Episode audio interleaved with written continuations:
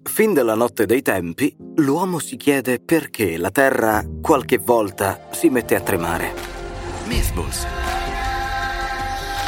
Pillole di miti da tutto il mondo.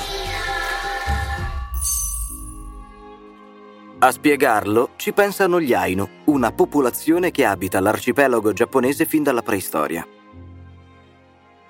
Chiudete gli occhi e immaginate che l'oceano sia adagiato su una trota gigante. Questo spiegherebbe un certo senso di precarietà, no?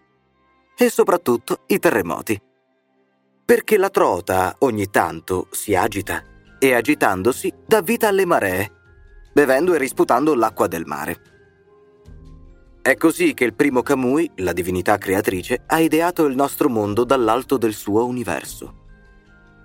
A chiedere per primi il trasferimento della nuova location furono gli animali.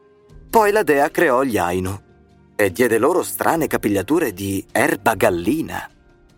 Col passare dei secoli, la chioma di erba gallina venne addomesticata dai sapienti parrucchieri. Ma la trota è ancora lì, a far ballare il mondo.